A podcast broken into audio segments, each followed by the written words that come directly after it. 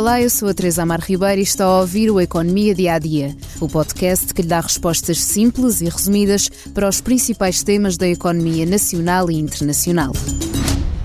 Fernando Medina foi ouvido no Parlamento para falar das medidas de resposta à crise, mas acabou a falar da TAP, ironicamente, uma empresa que também deixou o governo em crise por causa de sucessivas polémicas. O Ministro das Finanças falou aos deputados esta terça-feira, no mesmo dia em que o Fundo Monetário Internacional atualizou as suas projeções, prevendo um crescimento económico em Portugal de apenas 1% este ano, abaixo dos 1,3% apontados pelo governo. Medina foi questionado sobre a eficácia da medida IVA zero nos bens alimentares, a principal razão que levou o Chega a apresentar um requerimento. O ministro diz-se confiante com a redução de preços dos alimentos e explica porque é que o governo mudou de ideias sobre a taxação desses produtos.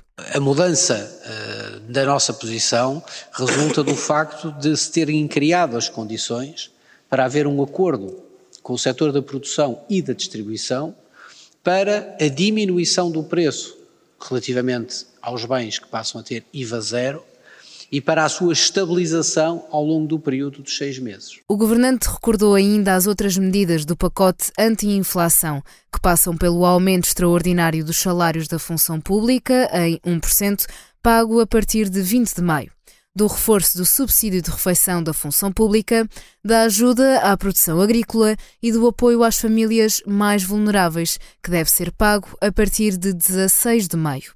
No que toca às pensões, Fernando Medina disse que a lei protege sempre os pensionistas em relação ao poder de compra, ao explicar que recebem aumentos de acordo com a inflação do ano anterior. Por isso, as possíveis falhas deverão ser colmatadas no próximo ano.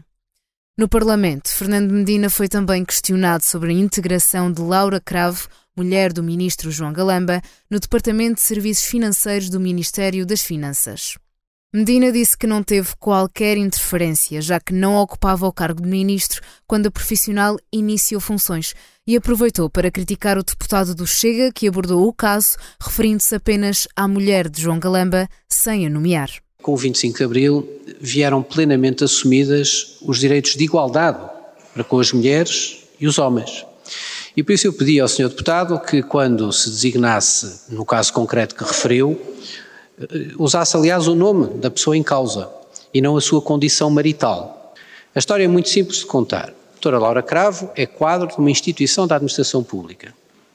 Como centenas ou milhares de quadros da administração pública portuguesa, encontra-se ao abrigo do regime de mobilidade a desempenhar funções noutro departamento da administração pública que não aquele de que é quadro originário. Medina foi também questionado sobre a audição do administrador financeiro da TAP na comissão de inquérito, mas em relação a Gonçalo Pires, o governante disse ainda não ser tempo de tirar conclusões, preferindo aguardar pelo fim da comissão parlamentar de inquérito. Projeto de Economia Dia a Dia, mas antes da despedida, convido a ouvir o podcast de Comissão Política sobre as consequências da admissão da CEO da TAP.